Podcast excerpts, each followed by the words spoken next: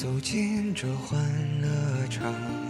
背上所有的梦与想，各色的脸上。Hello，大家好，不安于北大，不至于吐槽。其实我们已经没有不安于北大了，因为已经早已不是北大的人了。好尬，好尴尬。好吧，我们再解释一下，我们都都已经毕业了，然后我们就是懒得改名字。这个节目做了好几年了，然后我们都已经撤了，就先这样吧。总之跟大家打招呼，我这里是还在拉萨的呆逼，然后问每一个在炎热的内地。嗯，好，因为我这里只有十六度到二十多度，所以每天都穿着鸭绒衣和我妈妈的大棉睡裤在屋里走来然后吸着氧气。对，戴着氧气面罩。碧池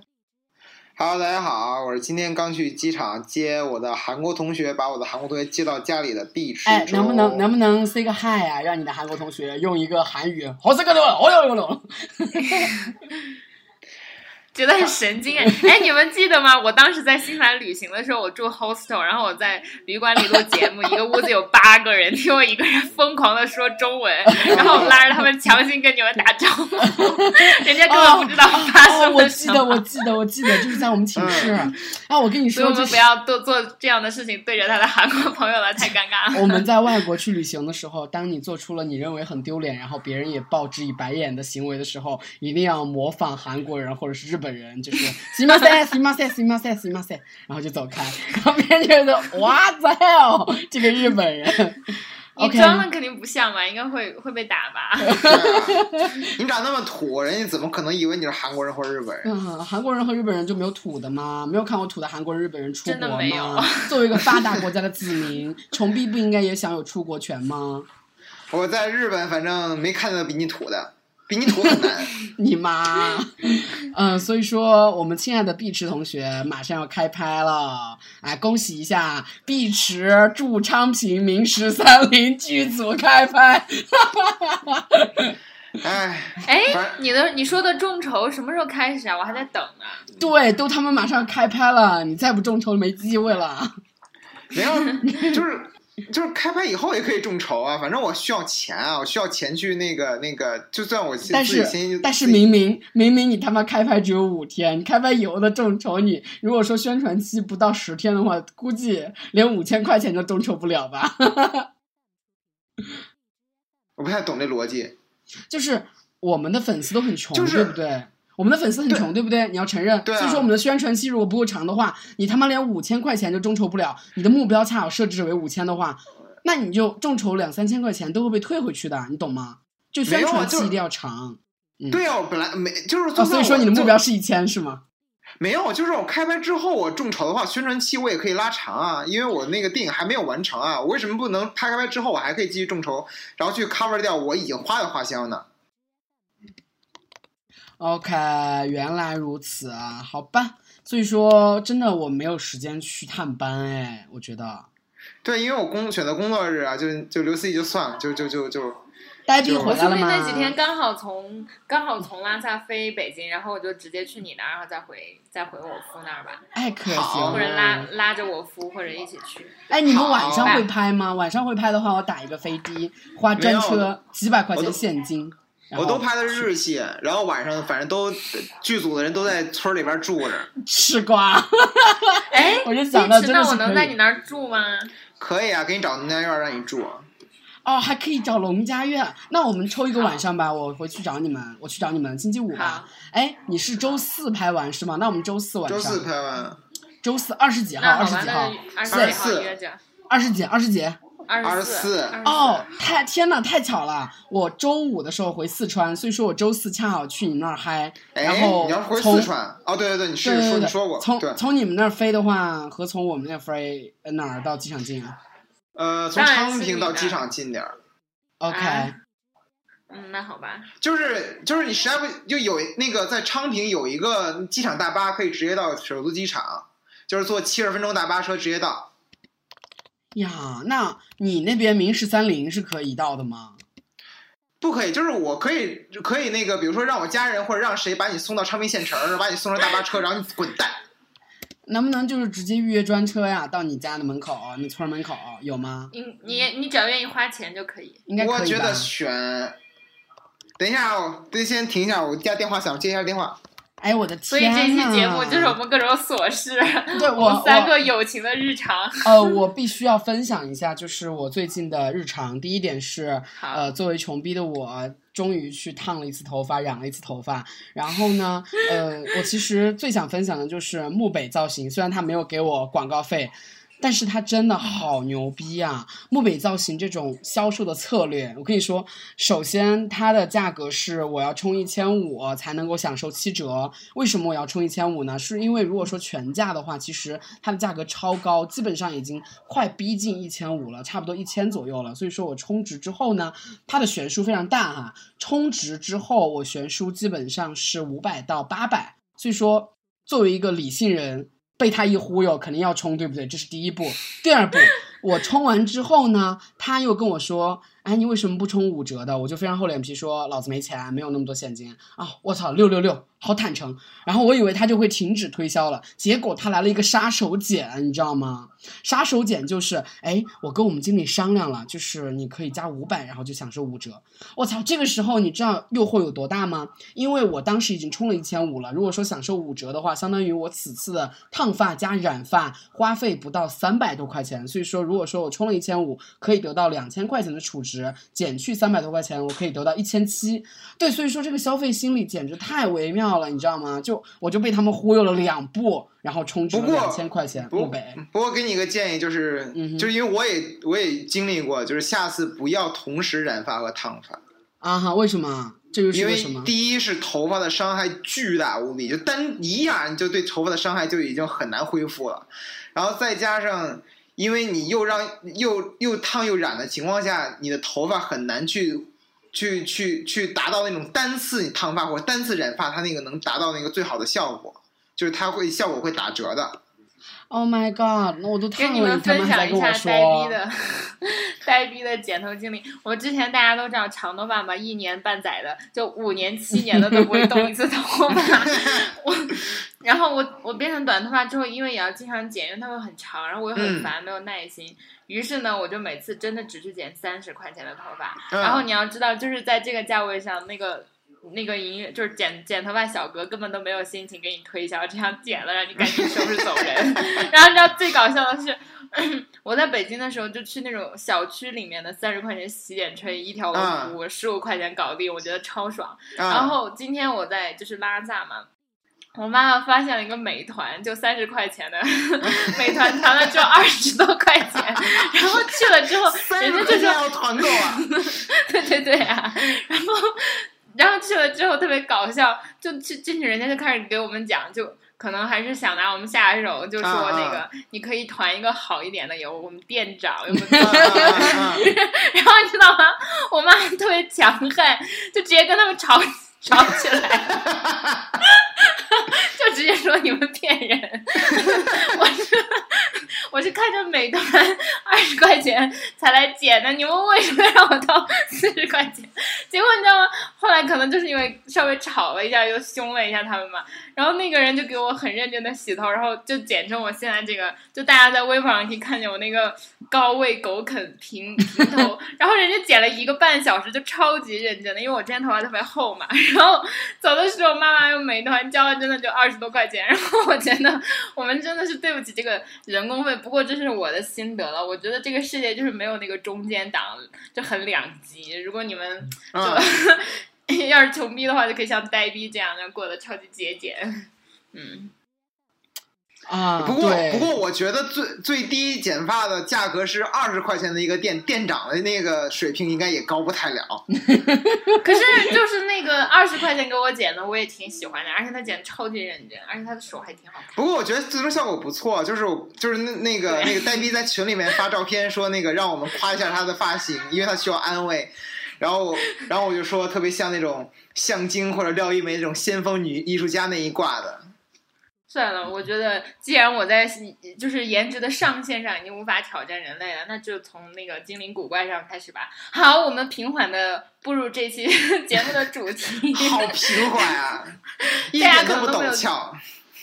大家都肯肯定没有听出来，这是一期呆逼的呆逼专栏。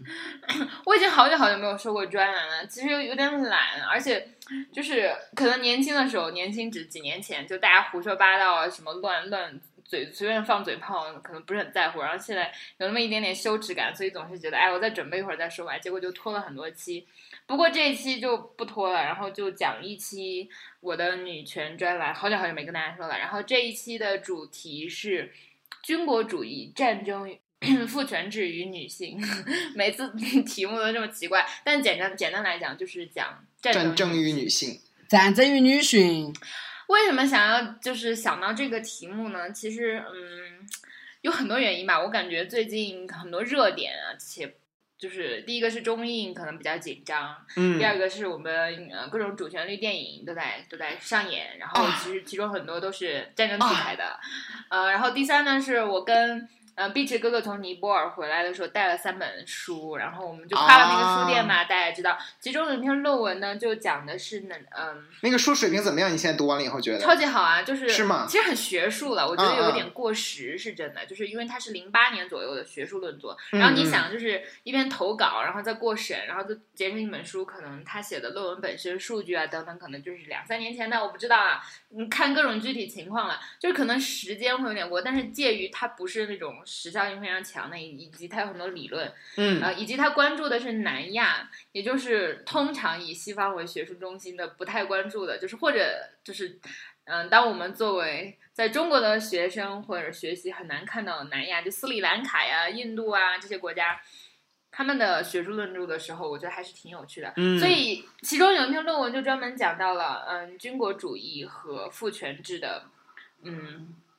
在性别这个问题上的，我觉得特别有意思，所以可以跟大家分享一下。但是因为这仅仅是一篇小论文了，它不是一篇是一整，它是一本书的合集中的一篇。然后、呃，我们就瞎胡扯吧，就对对对。然后碧池哥哥可以来随时加持我，以及为了就是不要太好所以说，所以说这两本书是哦，这一本书是你们俩共同看过的是吗？就是我们当时在书店的时候共就是一块儿翻过，就是只是看了一下标题，觉得特别诱人的那种标题。但是我我真的因为我不搞学术嘛，所以那个那个里边的内容对我来说太硬了。就是我顶多能接受软学术，但是太硬的学术，我觉得还是你他妈不是电影学术派吗？是的。我替他说了是的，是的。我来，我来跟大家介绍一下这本书。如果你们有兴趣，可以找到，不知道有没有图书馆有它的，呃，它这本英文的，但中文是南亚的性别，哎，不知道性别 concern 应该怎么分呢？Gender concerns in South Asia，然后 some perspective，它是一个论文集合，嗯、大概也就是，嗯、很多十几篇论文，然后来自性别忧患好吧，性别忧患或者嗯，关注一些关注南亚的性别议题，然后一些观点，然后不说这本书了，这篇这篇论文的名字呢叫什么呢？Big Boys on the Block，就是嗯，怎么怎么说呢？嗯，讲的是军国主义和父权制。我来讲就是。对，大兄弟，嗯，其实我觉得有的时候，我和碧池哥哥之前上一期节目讲的是在尼泊尔的那个感受，嗯我我今天就是读这书里的这些论文呢，其实觉得亚洲灵魂深处还是有一些像，但是呢，就是有的时候貌合神离。比如说我和我们在尼泊尔的时候，经常会觉得文化和我们非常非常的不一样啊，截然不就是他们同。对他们信呃印度教啊，呃然后他们嗯有着五彩斑斓的宗教生活，然后他们嗯、呃不论是从政体、民主化、近代历史，其实和我们都还是挺不太一样的。嗯可是当我看到就是一些性别议题的时候，尤其是呃所谓南亚的一些性别议题的时候，我还是觉得就是嗯，并不是那么的吃惊。然后这篇论文讲到的是南亚的军国主义和嗯父权制。其实 大家说到就是呃亚洲的一些国家，比如说印度或者是。嗯，就我们所说的尼泊尔吧，或者我我讲到的刚刚几个国家，这些国家其实都是后于以西方为中心，比如说英国、美国发展起来，然后多多少少都有被殖民或者被入侵的经历，然后可能从之前的封建，不论是封建王权还是所谓普通的皇室，过渡到民主制，他们的历史呢会面临通常面临两个问问题啊，嗯，一个是自身的民主化，第二个呢是对照着西方的，就是就是第一是要不要保保留皇帝，对吧？嗯要不要保留我们的国王？嗯、第二个呢是要不要学习西方的制度，以及受不受这样的干扰。嗯所以我看到有很多作品是关于，比如说后殖民主义中的媒媒介中的女性啊，然后自我的认同啊，以及对抗对抗西方啊，对吧？就是显然它是在这个这个体系和它所处的地缘政治的位置中表现出来的种种。嗯而我今天讲的这个议题，战争中的女性呢，其实并不只仅仅限于就是南亚的这篇问这个问题。嗯我先前想讲啊，就是军国主义，大家其实在高中的时候上政治课，经常会听到嘛，我们要反对什么日本军国主义啊，等等等嗯等。嗯嗯，我们稍微打开一点说的，就是通过军事力量来强化一个国家的利益，或者通利用军事威胁或者战争等等，作为政治的一种扩展，政治嗯方式的一种扩展。所以我们在讲日本军国主义的时候，可能就是他们通过军事手段来打我们的国家，对吧？可能历史上我们曾经有这样的看法。嗯然后呢，其实当军事手段被用来解决政治问题的时候，比如说本来我们可以通过外交、可以通过经济贸易或者是沟通来解决的时候，就是当我们来强化军事力量、强化军事概念。它呢会被认为是一种社会性的、物理性的改变，这种嗯改变也会在意识形态和社会社会氛围中引起相应的变化。比如说呃二战时期的日本和德国，对，而其实，嗯、我个人想讲，就是，呃就是我我是一个很经验的人，因为就个人生活无法做实证嘛。呃，比如说我上的初中就是一个军事化管理的封闭式学校，对不对？Me 我个人 too 啊！对对对，我个人觉得就是我们会看到，嗯、我有可能觉得咱们三个都有可能是差不多吧。什么？哎，思怡宝宝应该没有吧？就是高中的时候都是那种学校吗？军事化管理、集中化管理的学校，集中化管理到什么程度啊？我们会比六点如说六点半起床，然后会有寝室的跑打扫操卫生。啊，跑操嗯不会，跑操不会。早上跑操实在是太他妈可怕了。早上我们你知道我们会七点，我们七点就要那个啥好吗？上早课。这样吧，呃，我我的那个学校还是比较严重的，就是首先我真的是初中三年都几乎不可以随随便便的出入学校，这点很正常啦。第二是、我们每年都有军训，每呃、就比如年说对每年，然后每年夏天都会拉到一个就是什么国防科技大学，不是国防科技，反正就是一个军校，然后让那些呃人训练我们，然后我们也要检查。豆腐被子就是你的被子必须叠成豆腐块儿状的，然后有！内务，然后每天早上要跑早操，要吹哨，然后比如说大家一起去食堂吃饭的时候，就要先排好队，然后吹哨子一二一，然后走到食堂，然后走站到自己的座位面前下来，然后一吹哨，大家一起吃饭。以及比如说那个时候，嗯、跟性别相关的，就是那个时候真的要求女生要剪短头发，所以初中的时候我其实剪短头发的，啊，对，但是，嗯，我想讲就是军事化管理在教育中使用的另外一个极端的呃案例，也是我这几天 在新闻联播上看到的，嗯，是很能说吗多网瘾学校能啊说，啊啊你的新闻联播播的啊啊，对吧对对对啊对，就 是网瘾学校，知道最近就是嗯爆出来一个很严重的事情，是一个少年他上初中，然后他有网瘾，他爸爸妈妈把他送到了网瘾学校，然后结果他儿子被就是被打死了。嗯，确切的直接说就是这样，各种虐待致死，然后被火化，然后这件事情引起了就是官方媒体的关注，然后就扒出来，在那个省，我我忘了是山东还是哪儿，反正就是我不是很走心的看了一下那个新闻，嗯嗯嗯，嗯，讲了一下那个学校，就是这样的学校，类似在那个省就有六十四所，然后其中呢，你你比如说像有网瘾这样的问题，我我我个人觉得还是心理疏导以及嗯。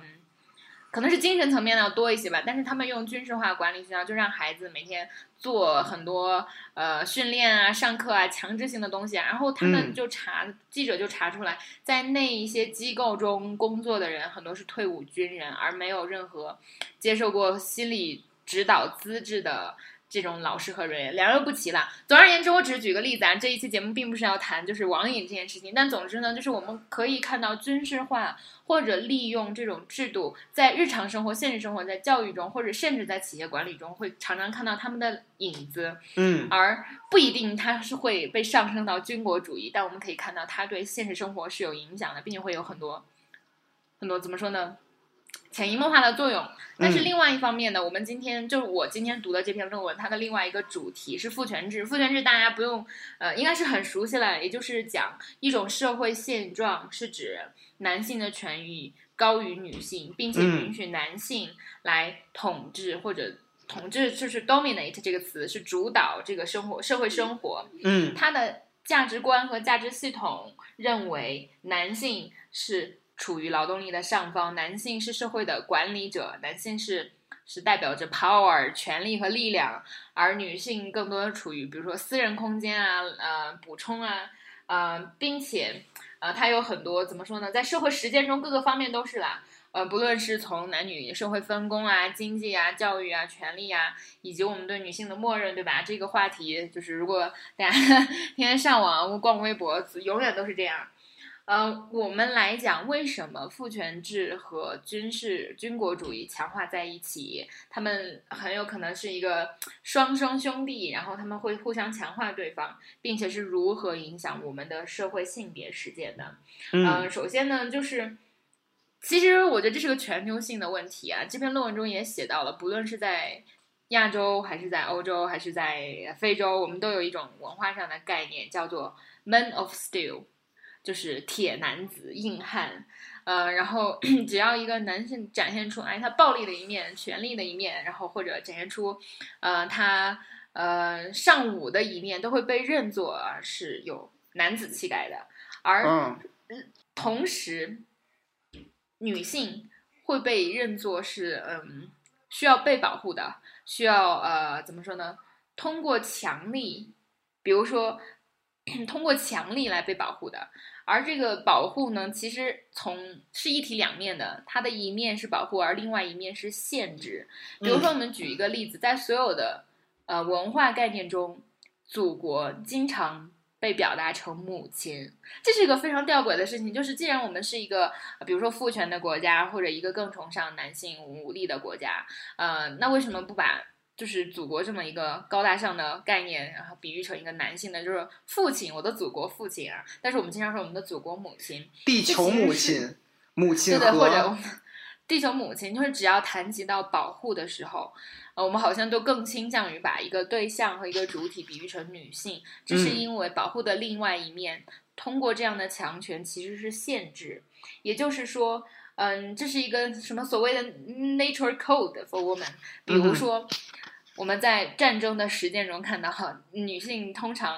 嗯，我我当时就很好奇嘛，搜了一下，比如说在维基维基中，战争中的女性，二战中的女性，能，跳出来的关键词有什么呢？有安慰妇，呃，以及慰安妇呃纳粹慰安妇哦，sorry，天啊，我的哦天呐，我看看我看了一次，就是我今天下午才去看了一个，就是我现在在给二十二，就是二十二那个慰安妇的点映片啊，我觉得就是真的，中国好缺少这这一部分，就是纯粹白描式的记录历史、记录当时的所有的值得被记录的历史的这种片子，所以说。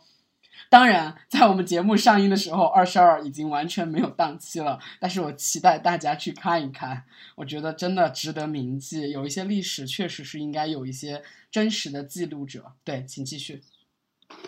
刚才我在给那个黛碧展示一本书，就是我暑暑假之前从我们学校借的一本书，它的标题叫做，之前我好像在节节目上提过吧，就是说我暑假想读，结果一直没读，我觉得自己要好好读一读了，而且感觉跟今天的主题有那么一点点的关联度吧，题目叫做《Violent Women in Contemporary Cinema》，就是当代电影中的。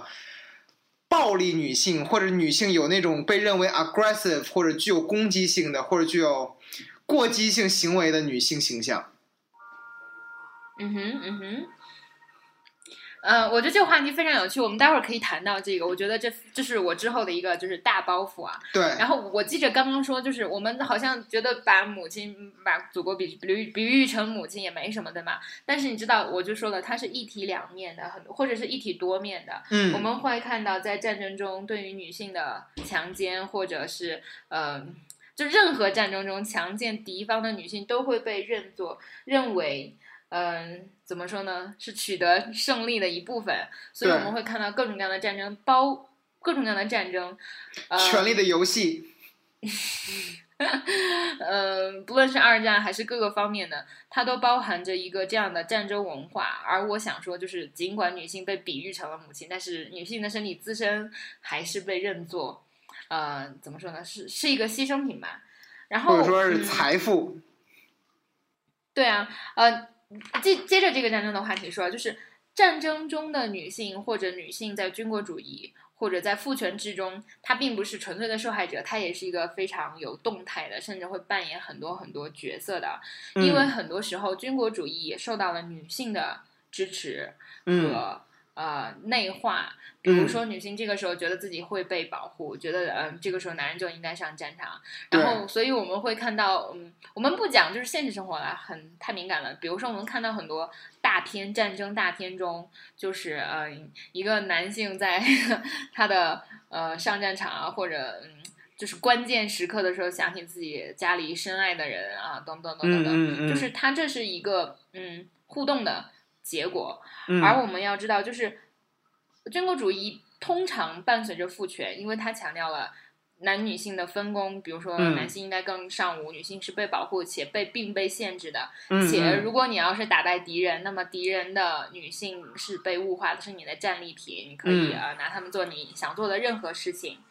而我们要讲到，在动态的现实生活中，其实战争也给女性创造了一些机会。很多就是嗯比较先锋的女权主义者，或者某一些女权主义者，嗯，他们也会认为，在历史上战争很多次都推动了女性的社会地位。比嗯如说，因为战争，大量的男性呃死亡，对吧？女性不得不失去了劳动能能力，对对对，进进进入工作领域，比如说，尤其是典型的是二战。二战的二战期间，其实美国的女女性主义是呃蓬勃向上发展的，因为当时呃为了军备，然后女性也开始拧螺丝钉，对吧？所以嗯现在我们非常著名的那一个女女权的 icon，就是一个美国女性绑着头巾，金发碧眼，然后伸着自己的肱二头肌，紧张着肱三头肌，表女性撑起半边天。对，表示出这其实某种意义上是战争带来的一些机会，但我们会看到，嗯，战争结束之后，第一是男性回家来，女性依然会被排挤出来，就是她依然处于次要的地位。对嗯，第二是女性，嗯，很多时候也为此做出了牺牲，比如说。她的丈夫没有回来，而她可能还是继续作为一个寡妇，或者她的民事权利或者公民经济权利，还是依然依附在她丈夫的身上的。嗯嗯，我们回回到呃东南亚，嗯，因为就是我刚刚说的，比如说二战时候，美国女性的女权主义升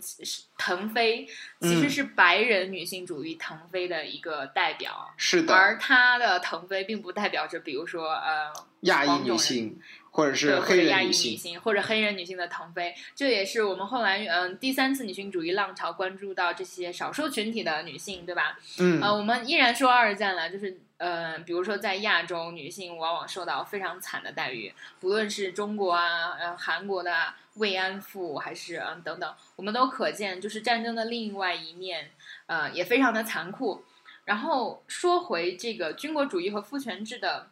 嗯杂糅，就是军国主义一方面伴随着是男性对女性的呃种种统治啊，不论是各个权利上的，或者是他通过武力瞒报的解决所有的问题的这种思想，不论是政治上的还是等等上的，但他通常有另外一面，就是非常的排外。嗯，我觉得其实这个心理非常值得，就是再深究一点点。比如说，当一个嗯，我我们拿什么国家举例子比较合适呢？也不好拿中国举例子吧。就我假设啊，因为我们刚刚去了尼泊尔，我们假设假设嗯，也不说尼泊尔吧，假设日本。呃，日本其实和在二战的时候和美国是对着打的嘛，然后呃，当时有很多美国军官去了日本，所以也有一些民间我模模糊糊的有一些印象是当时的日本大兵和呃美呃日本大哎美国大兵和日本的姑娘妇女结婚，然后生下了孩子。著名的歌剧呃《蝴蝶夫人》就讲了这个故事。嗯嗯，对对对，就是这个。然后其实这个时候你要知道，军国主义或者说是此时的父权，它作为两面一体，往往会非常的排外，因为他们他们认为同理就是这是次级鄙视链，也就是嗯，比如说当白人男性鄙视亚裔男性鄙视呃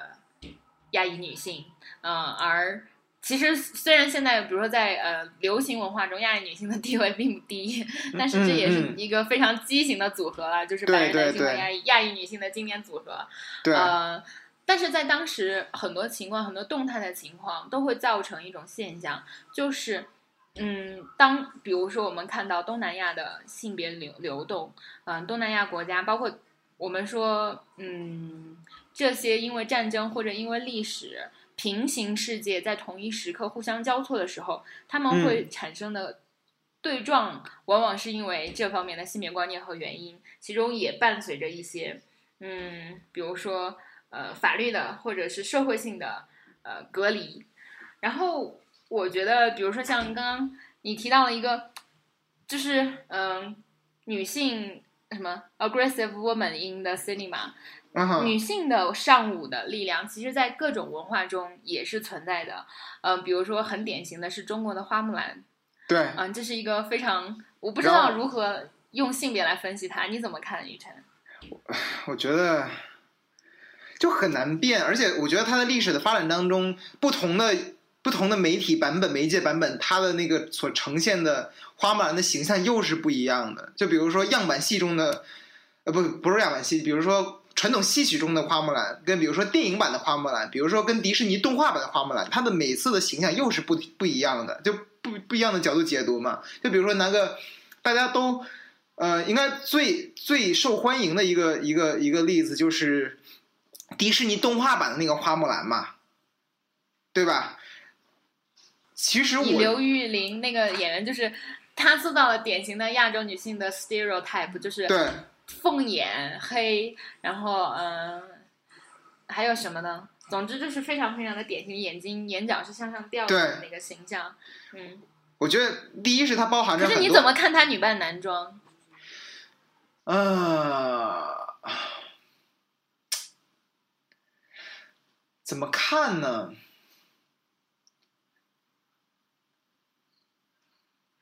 就是你你这很难说，你就是说，比如说他所成所所所在神话当中取得的一些成就，是应该被当做一个男性的角度去看呢，还是你会把会会看作是一种他女扮男装后的结果呢，还是他单纯身为一个女性，她所做出的成就去评价她的一个一些成就呢？哎呀，所以我说嘛，我还是比你要更愤世嫉俗一些。就是中国有很多很多女性，呃，我我我其实想讲的这个问题啊，是我可能因为更了解中国一些，嗯、对吧？很非常怀疑的说，就是我们有非常非常多的 transgender 的故事，比如说啊，对，花木兰，比如说呃那个那个也是一对蝴蝶，梁山伯与祝英台，对对对，梁山伯与祝英台。然后，呃，还有一个是不是 transgender，而是历史上真正的故事，就是武则天，我们有女皇帝。嗯、其实很多慈禧太后，对，以及慈禧太后。然后，呃，呃，不论是各个时代吧，虽然我觉得不能统一的讲，这是一个，就是因为他们各个时代的区别实在是太大了。宋以前和宋以后的中国性别那是两码嗯嗯事。但是不管怎样，我啊，我我除了说男性和女性之间，还有比如说断袖之癖呀、呃，比如说娈童啊，我们对这些事情好像，尤其是在士大夫和圣王阶级，就是优比较上层的社会里面，我们的文化其实还是蛮宽松的。但是我想讲，就是这种宽松是一种表象上的宽松。第一呢，不论是女扮男装，比如说花木兰是一个尚武的故事，对吧？讲的是替父从军，嗯，你要知道是替父从军，也就是说他的父亲不行了，所以为了牺为了保全父亲，女儿自愿的做牺牲是被歌颂的。然后她嗯嗯女扮男装之后呢，就是也是非常的聪慧，对吧？嗯，在战场上好像表现也不错，因此他得到了嘉奖。所以他依然是以一个男性标准来要求女性，以一个男以以要求一个女性为男性做牺牲而受到了歌颂和赞扬的故事。嗯呃，同理，我们来看，就是梁山伯与祝英台。其实，在中国古代上层阶级，女性受到教育并不是稀罕的事情。我们有著名的女词人、女诗人，我们有嗯女、女官，然后呃，但是其实它都是以服务上层、以服务上层男性 为根本目的的。嗯，虽但我们的这种 transgender 有浪漫化的嫌疑，你说？对。那你说，比如说像近现代的，比如说红色娘子军，或者是当年什么不爱红装爱女爱武装这样的宣传语，呃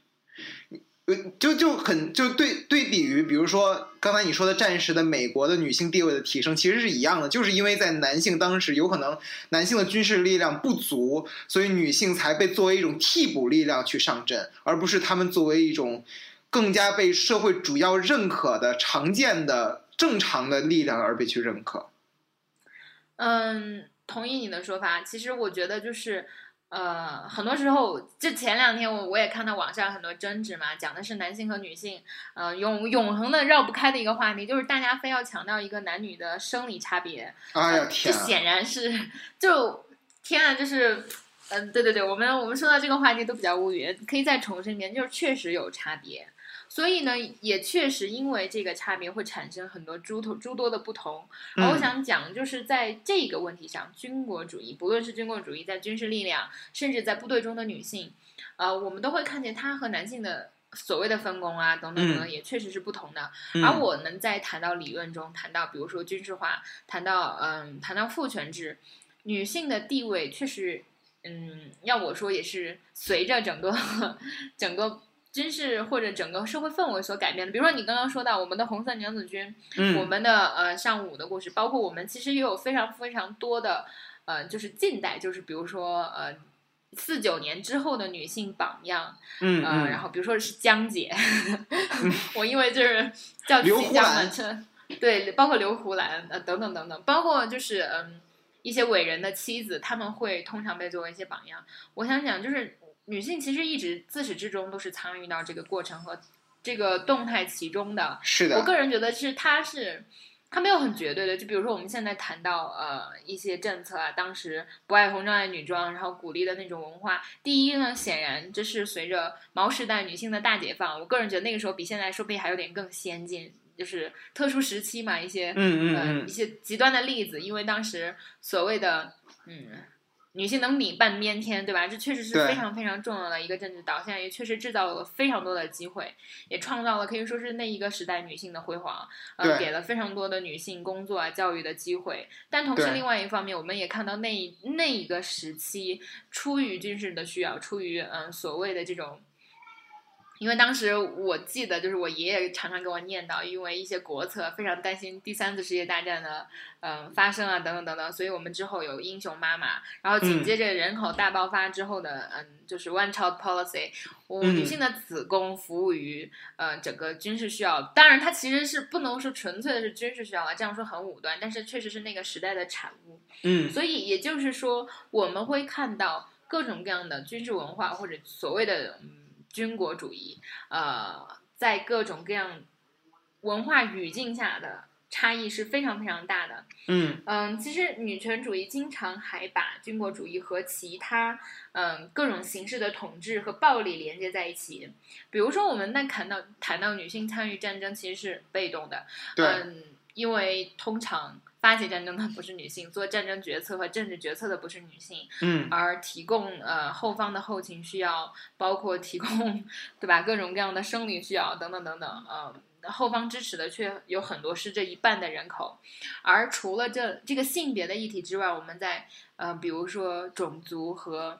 嗯和肤色之间也会看到，就是嗯。呃军国主义是排外的，它通常不会特别包容。呃，军国主义通常被保守派和鹰派代表，因为它因为它伸张武力嘛，反对沟通，呃，愿愿意用武力来解决这种所谓的呃政治问题，嗯、所以它会混混杂在一起。呃，我们最近可以看到，就是